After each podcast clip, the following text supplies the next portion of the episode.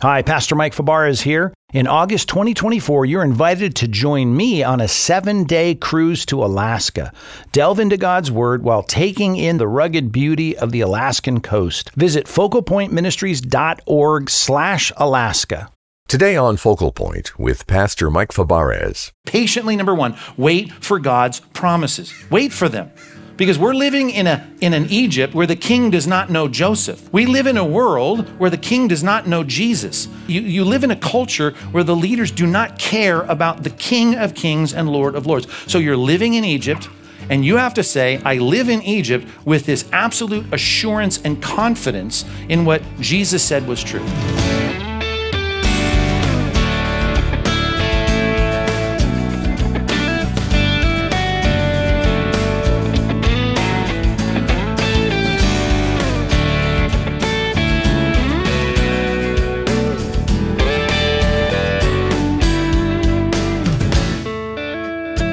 You feel when a flight is delayed or a package arrives late? When something we eagerly expect is slow in coming, most of us get pretty anxious and annoyed, right?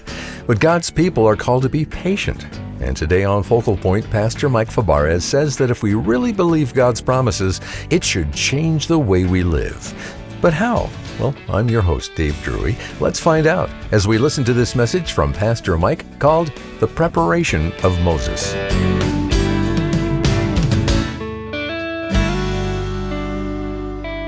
Good to be uh, here to open God's Word. I have uh, enjoyed this study of Acts chapter 7 that we're in the middle of. And uh, as I told you at the outset, there's three balls that we are juggling in looking at Stephen responding to the same group of people, the Sanhedrin that condemned Christ to death and handed them handed him over to the Romans, and also his pastor had been there too, Peter, of course, hauled in before the court, and now Stephen is here trying to respond to the accusation that he's blaspheming against God and he's blaspheming against Moses and against this place. Remember all that from chapter 6. Right there in verse 11, they say that the instigated witnesses that are saying that.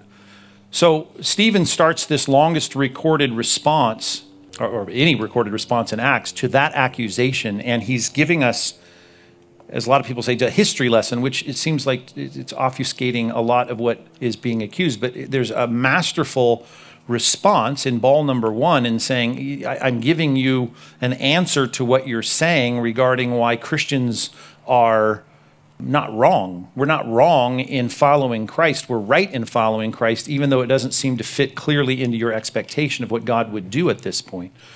Uh, then, of course, there's an Old Testament story that we learn, and as 1 Corinthians 10 says, we have a lot to learn from the lessons of the Old Testament saints, and we should learn them. We shouldn't minimize that. And then, of course, the Christological truths. How do these characters, whether it's Abraham that we started with, or Joseph that we dealt with last time, or today Moses, how does that give us a sense of the fulfillment of God's work in Christ? Christ, the ultimate deliverer, uh, the ultimate Abraham, the ultimate Joseph, the ultimate Moses. So those are things to keep in mind. But as I studied this passage this week, I thought what we really, I think, need to camp on today is what the contrast of how Stephen is so different than the Sanhedrin and has such a different response, not only to the truth of what God is doing in redemptive history, but even what's happening here. Uh, the, the, the Sanhedrin and the Jewish leaders are angry and they're hostile and they're about to commit murder. They're about to stone this guy to death. We got Stephen here standing up for the truth, following the truth where it leads, responding rightly to biblical scriptures, and then uh, dying with uh, courage and peace. And we recognize they're in two different places. They both claim to be right with God, but they are in two different demonstrations of that. They have expressions of that that are radically different. And I, I thought that's such a good lesson for us to think through as we sit here today as Christians saying that we have a relationship with, with God. The Sanhedrin would say they have a relationship with God. Stephen would say he has a relationship with God. Peter would say he has a relationship with God, but they are demonstrating that in such different ways, not only as to how they deal with the truth of what the Bible said would happen, the coming of Christ, and the Jews, uh, Jewish leaders were rejecting that, but how they demonstrated their, their relationship with God, how they lived out the fruit of all of that. We've gone through two characters Abraham, and now lastly, we had Joseph. And now I want to get you to look at this text and have you look at Acts chapter 7, verses 17 through 22, and to have us think through how this becomes a paradigm for many things that might challenge and test our Christian life, that we might leave here today with a, a little better understanding of where the target should be, the goal should be for me to improve this thing I claim to have a relationship with God. So take a look at verse 17 of Acts chapter 7. Glance back up at verse 11 of chapter 6. You'll remember the accusation against Moses, and now he's going to enlist Moses, of course, positively as an example. And you'll see there, if you glance through all of this, starting in verse 17, all these verses about Moses. And we're only going to be able to deal with his life in three. Uh, we can't do it in one sermon. We could, I suppose, but we're going to do it in three sermons. So we've got Moses' life in the first 40 years, and Moses' life in the second 40 years, and Moses' life in the last 40 years. First 40 years, he grows up in Egypt. Second 40 years, he's working for his father in law in the desert. That's not a good season of life. And then the last 40 years, he's doing all the stuff in the Exodus wilderness wanderings, the showdown with Pharaoh and leading the people right up to the front door of the promised land. So we're going to look at those in three segments, but we're going to deal with the first one, verses 17 through 22, and try and understand uh, the preparation of Moses for this deliverance. And I'll have no problem making some, what you might claim are moralistic connections to how Moses is prepared for this, and you ought to be prepared for some things that God wants to use in your life. We'll get to that. But let's read it with commentary. Let's read through the text together. Verse 17. But as the time of the promise drew near, which God had granted to Abraham, I don't like that translation, granted, he'd, he'd given the promise to him, right? Not, he didn't fulfill it. Granted, seems like it's fulfilled, not fulfilled yet. That was the whole point of the Abraham segment, right? He didn't fulfill it. Promised him a land, pulled him out of the Mesopotamian, Babylonian crescent there, and, and he brings him into a land where he's a, a sojourner. He doesn't get the land. And the people increased and multiplied in Egypt. Now, my question, I suppose, for you, if you're thinking, a thinking Christian, you look at that and say, what part of the promise is going to be fulfilled? You got to think back to the Abrahamic covenant, parts to the covenant. The covenant, first of all, is Abraham, you don't have any kids, but you're going to have a, a, big family come from you. You're going to have this big nation. So uh, he doesn't have any kids and we got to grow the population. And then he says, You're going to be brought to a land I'm going to put you in. So there's the land part of it. I'm going to make your name great. You're going to be a great person and renowned. And then you're going to bless the whole earth through somehow what I'm going to do through you. All the nations of the earth will be blessed. So these segments of the promise, my question is, which part of the promise is drawing near to be fulfilled? And, and you look at the passage and you go, Well, they're increasing in number. Well, that's incremental. So I guess that's being fulfilled a little at a time. Are you following this? What part do you think he has in mind here? Well, the part is the conquest of the land, it would seem, because he's a sojourner. When are they going to own the land and settle the land and kick out these people that are killing their babies in Canaan and, and, and replace them with a righteous society? Uh, much more righteous, at least, relatively speaking. Well, that's going to happen when Joshua leads them in. So we're getting near to that. So we had, you know, 2000 BC, Abraham and the patriarchs, Abraham, Isaac, Jacob, and Joseph, that whole period of time. And now we get to a place where 400 years later, we're, we're going to raise up Moses. We're going to get out of Egypt. They're out of the promised land. And then they're going to settle in the promised land. So we're almost to the land part of the promise. So as the time of the promise drew near, the fulfillment of that part, which God had promised to, to Abraham, the people increased and multiplied. So it's incrementally growing in population now we're going to we're going to get to the land. Now, what were the circumstances? Verse 18, until there arose over Egypt another king who did not know Joseph, probably the 18th dynasty in Egypt. They had a change of regime and, and leadership. The dynasties rolled over. And when you had that, it's not they didn't know the history of, of Egypt. Of course, they knew Joseph because Joseph saved the country. I mean, they like to downplay it because he's an outsider, but the idea of of remembering him. That wasn't the point. The point was we don't we don't care. Just like a lot of things in our country right now, we look back, we don't care about that. And if the country decides not to care about that, well, then it doesn't matter, and you have no advantage based on the past. And, and so we're not going to favor you anymore. And they didn't favor them anymore. Matter of fact, the new Pharaoh had to, verse 19, deal shrewdly, which is one way to put it, treacherously with our race. He dealt shrewdly with the Israelites and forced our fathers to expose their infants so that they would not be kept alive. Now, we got a lot of people in Israel, you are the political leadership. You see, you have a foreign entity that grows and grows and grows and grows and grows and prospers.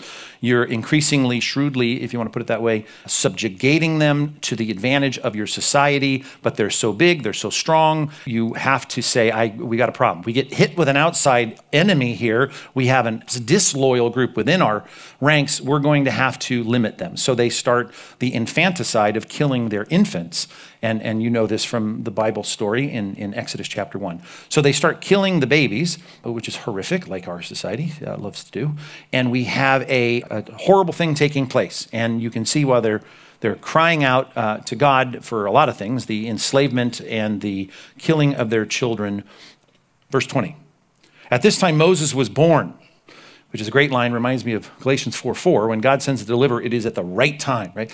At the proper time, at the fullness of time, Christ was sent. And now, this is the right time according to God, which again is going to speak to something I want to emphasize this morning the providence of God, the, the sovereignty of God, the right time. God says, okay, now's the time I'm going to change some things up here in redemptive history.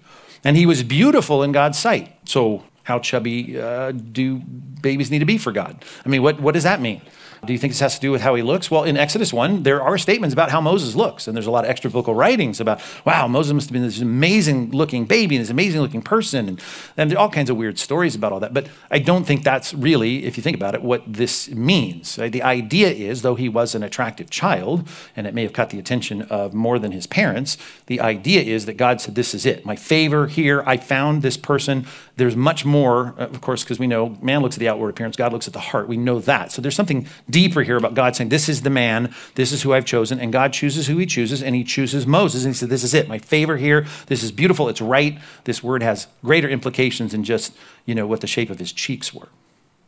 And he was brought up for three months in his father's house, and you know the story, right? They're supposed to be killing these children but he's brought up in his own home. Uh, but then he's put out there in the bulrushes of the Nile, and very carefully done. He's got two older siblings at this point that we know of, Miriam and Aaron, and they scheme this whole thing. Miriam's probably a preteen, Aaron's three years older, and they set the baby out there. The Pharaoh comes down, and if the dynasties are all right, this probably was Pharaoh's daughter who was infertile, did not have children, ends up finding this child, and all of this works out to where he ends up getting adopted, as it says here, and raised. It says, verse 21, uh, when he was out there in the Nile, Pharaoh's daughter adopted him and brought him up as her own son, which is a crazy turn of events. Again, much like the timing of Moses' birth, the circumstances of Moses' upbringing were incredible. Verse 22 And Moses was instructed in all the wisdom of the Egyptians, and he was mighty in his words and deeds. And, and that was how God set this up. The man who's going to write the first five books of the Bible was the best educated person in all of Israel because he was adopted into the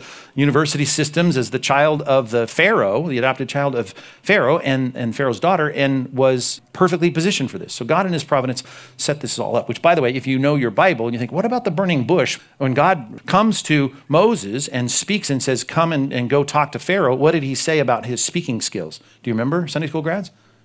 We say, I'm good for that. I got an A in, in, in my rhetoric class or my speech class. No. He said, I can't do it. He used an interesting uh, Hebrew idiom. My, I have uncircumcised lips, right? I just, I can't talk. And so, uh, who's right? Oh, God's right, of course. He, he could talk, and, and that was an excuse. And I would venture to say you probably shouldn't be using excuses with God when you want to get out of things, which is, by the way, why God immediately says in that passage, well, not immediately, but a couple verses later, the anger of the Lord burned against Moses. He didn't like that because, of course, he'd been in every advantage God had prepared him, and he didn't want to do it. Truth was, he was well prepared for what God had called him to do. Let's work through this and think through our own lives, deal with this issue. Verse 17 Time of the promise drew near. Abrahamic covenant. Got to have a people, got to have land, going to have greatness, going to bless the world in some way in the end. In many ways, the promise of God for the church as we sit here in our own little Egypt called modern society, we have a similar kind of, of contrast and juxtaposition of, of problems. Jesus comes on the scene and uses the first time he uses the word church in Matthew 16. He says, I'm going to build my church, and the gates of hell will not prevail against it. And, and so he's, he's got this organization, and he gives all these parables about something starting small, like a seed, a mustard seed, and it grows big, and all the birds dwell on the branches. He's growing this thing. And much like they were growing and increasing in, in Egypt, that part of the promise of the church promise to us is, is being fulfilled incrementally. That's why we're all about numbers, and if you're down on numbers, you're wrong. You need to be all about numbers because God is all about numbers because every number represents a person. That's why we care about church planning. That's why we care about church growth. That's why we want you to invite people to church. That's why we want you to do evangelism. Why we want you to do apologetics. That is what the church is about. It's about us growing this thing, making disciples of all the nations, planting churches, doing missions, and seeing more and more people bow the knee to Jesus Christ. That's the point. If you don't like that, you're wrong. So you need to get right about that and you say, I'm into that now because that's what the Bible says. And he's going to build his church. And the point is, we're pushing the borders of the church, and the gates of hell will not be able to prevail against it. So that's an incremental fulfillment. And we sit here, I hope, as we do. That's why we take attendance and keep track and figure out how much money we're going to spend on church planning because we want to see this grow. That's the, the, the goal. That's the, that's the point. And so we're all about that. And, and, and we say, well, that's going on just like it was going on here. God is fulfilling the Abrahamic covenant in Egypt. God is fulfilling the promise to the church in Orange County and all over the world. More Christians being brought to Christ. That's the goal. As hard as that is in Egypt. He says a couple chapters later, Matthew 19, speaking of, just to make some parallels, there's going to be a land. He says to these fishermen from Galilee, When the Son of Man returns and sits on his glorious throne, you who followed me in this life will sit on 12 thrones judging the 12 tribes of Israel. There's a picture of guys that are not in power of it to speak of um, by the world standards, who are going to be in massive power. They're going to sit on 12 thrones, judging 12 tribes in Israel when the Son of Man comes and sits on his glorious throne. So there is a deliverer that's coming. We often think about Jesus already came, but he came to pay the price so that he could put this whole redemptive thing in motion, and he's coming back to establish it. And so the deliverer will come. In Egypt, the people were growing. So there's a promise fulfillment of the Abrahamic covenant, but then there's going to be delivered. We're going to go to the promised land. And that's the picture in the church as well. We sit here today saying we're growing the church, growing the church, growing the church, but we're waiting for the blessed hope, the appearing of, of our great God and Savior Jesus Christ, who's going to come back and transform the world. And as I often quote from the book of Revelation, chapter 11, the kingdoms of the world will become the kingdom of our Lord and of his Christ, and he will reign forever and ever. So that's the hope. And I've said it ad infinitum, right? The Christian life is not about the here and now, it's about the then and there. We're looking forward to that fulfillment. And that's the promise. Where the promise is he's coming and he's going to establish his kingdom. And it's going to be great. They're not going to sit on 12 folding chairs, they're going to sit on 12 thrones. It's going to be a big deal. And his glory is going to cover this earth. And that's what we're hoping in. That's the focus. That's what we're looking toward. And we rely all on that promise. Now, the question is, and again, I don't want to be too esoteric, but the question is do you believe that? I mean, do you really believe that? I hope this is more than just, I hope my kids don't, you know, get on drugs, so I'm going to drag them to church. And, you know, I guess it's great when I don't cuss as much and I go to church. And it's really cool when I can think about transcendent things, so I go to church. And, and it's neat to read history of the Bible and, and I understand stuff my grandpa told me. I go to church. It's not about that. Right? This is about you believing there is a God, He has created you, you got a problem. He sent his son to solve that problem. He's called you to a group of people that are about expanding the reach of the Lordship of Christ, and he's coming to set up a kingdom, and you're going to rule and reign with Christ. That is theology. That is what we're here for. That's what this is all about. And you say, That's what I'm all about. And I believe that. And everything in my life, everything in my life comes back to my trust in that, that I believe it. And it changes everything about how I live. Let me put it this way just like they had to believe that sitting in Egypt when they were slaves, growing and seeing part of the fulfillment, but not all of the fulfillment, you need to do the same. Put it this way patiently, number one, wait for God's promises. Wait for them. Because we're living in, a, in an Egypt where the king does not know Joseph. We live in a world where the king does not know Jesus. You, you live in a culture where the leaders do not care about the king of kings and lord of lords. So you're living in Egypt and you have to say, I live in Egypt with this absolute assurance and confidence in what Jesus said was true. And, I'll just tie these together in a verse you know. How about this one? John chapter 14, verses 1 through 3. When Jesus says, Let not your heart be troubled. Believe in God. Believe also in me. You know these verses, right? Believe me. Believe God. Dude, he has promised you these things, right? In my father's house, many mansions, many places. Many, I got a place, a kingdom, and a place for you in it. And if I go and prepare a place, now I'm leaving now, by 2,000 years later, I will come again and I will receive you unto myself, that where I am, you will be also. If you just, if all you had of the Bible were those three verses right there, wouldn't be a lot, but it'd be enough for you to sit here and go, okay, I get it. I am not freaking out. I live in Egypt. I don't like it. I don't like what's going on here. They don't follow our God. They don't follow our truth. They don't care about what I'm all about. But I believe what he said, and therefore my heart is not troubled. I have absolute confidence in what he said. Either you believe it or you don't. And I really believe that. I look out at you, I think to myself, you, there, there are haves and have nots sitting here right now. You either are with me on this and you believe it, or you're just stinking playing a game with church and God. It's one way or the other, right? You cannot have a middle ground on this. You believe it or you don't believe it. It's either true or it's not true. And if it's true, I'm sorry, it's got to change the way that you think. It has to change the way you feel. It has to change the way that you, you stop worrying, you stop being anxious, you stop being prayerless, you stop being hopeless, you stop avoiding time with God. All of that doesn't make any sense if you believe his promises, right? And, and I'm telling you this everything that God has promised, it seems like his track record has been pretty darn good over the past history of reality. Right? He's, he's done well with all of this. Uh, one passage with this. If I could just have you look at one cross reference. James chapter 5, please. James chapter 5.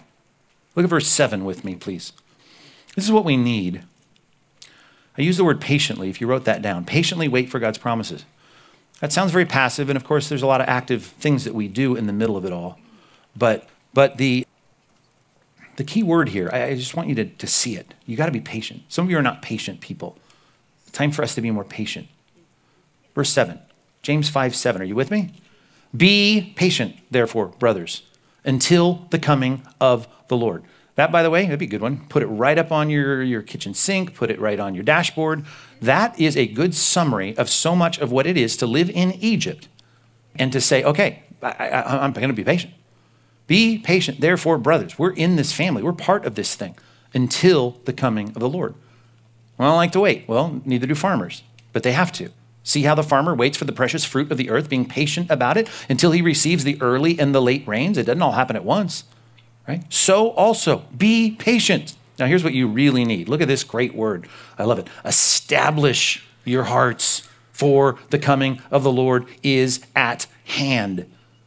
Well, it's sure taken a long time. It's, it's not as though, and I often illustrate it this way, it's not like there's a train coming with your dad on it and it's a long ways across the country and it's taken so long to get here. That's not it. It's that dad is already in the house at the door, he's right outside the room. That's the picture. Matter of fact, it's one of the things that should govern our attitude. Speaking of attitude, verse 9 do not grumble against one another, brothers, so that you may not be judged. Behold, the judge is standing at the door. That's the picture. He could bust through this at any time right? Christ could be dispatched today. And so I just want to tell you today if you really, really say you trust God, you believe God, if you trust in God, well, that's going to change your attitude. And it's going to change your attitude, it's going to change your grumbling, it's going to change your lack of patience. It's going to, you're going to say, I'm going to, I'm going to, I'm going to hang in there. You're listening to Focal Point and a message from Pastor Mike Fabarez called The Preparation of Moses. And we're discovering how the ancient stories of men like Moses can help us today. If you're just joining us now and you want to hear the previous messages, you can find the entire series of gospel lessons from the Old Testament online at focalpointradio.org. Well, how well do you really know what your favorite Old Testament stories mean? There are a lot of popular misconceptions floating around, and sometimes even well meaning Christians can get mixed up. So, to help you get clarity, Pastor Mike has selected an excellent resource with you in mind titled The Most Misused Stories in the Bible Surprising Ways Popular Bible Stories Are Misunderstood by Eric Bargerhoff. Find out the life changing truths in stories such as David and Goliath, Jonah and the big fish, the woman caught in adultery, Gideon and his fleece, Judas the betrayer, and more. And you can request a copy of this book when you give generously to Focal Point. It's easy to give when you call 888 320 5885 or give online at focalpointradio.org. And don't forget to request your copy of The Most Misused Stories in the Bible. We're glad you joined us today, and we hope you've benefited from listening to Pastor Mike. And if you want to keep these messages on the air in your community and across the country, please partner with us by giving a financial gift. Your support is needed to help us reach a wider audience with biblical teaching that doesn't shy away from difficult truths. Just call us at 888 320 5885 or go online at focalpointradio.org. Well, I'm Dave Drury, inviting you to join us again tomorrow to listen to the second part of Pastor Mike's message called The Preparation of Moses. That's Wednesday on Focal Point. Pastor Mike here. I pray today's message will help you live out your faith with truth and love. After all, that's the kind of biblical faith that changes lives and transforms a crooked culture. But if you haven't truly surrendered your life to Christ, then I'd like to invite you to get in touch. We'd love to pray with you and help you discover God's plan of salvation. Visit focalpointradio.org. Today's program was produced and sponsored by Focal Point Ministries.